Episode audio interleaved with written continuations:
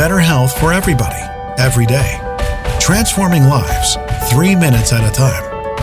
Listen up. This is your daily health tip from The Good Company.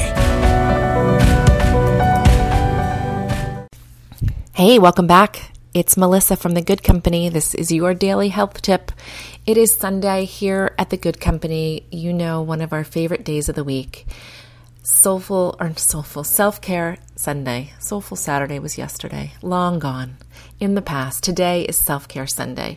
And it's about how we can take care of ourselves. We spend so much time taking care of other people and other things and working at jobs and taking care of families that we don't make time to take care of ourselves. So, today on this self care Sunday, I want you to think about this week that's coming before us and how many opportunities you have to take good care of yourself, right? So, what is something that you've been wanting to do to take better care of yourself, and where can you schedule that in this week?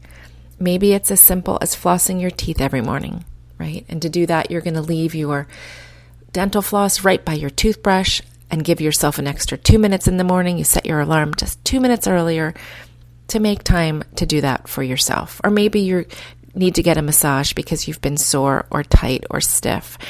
Or maybe you just need to stretch more.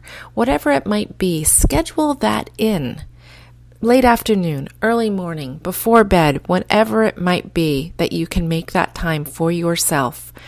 Sit down with your phone or your planner and put it into your schedule for the week. Do it today. Do it for yourself. Do it because you love yourself. Do it because there's people that love you that are counting on you to take good care of yourself.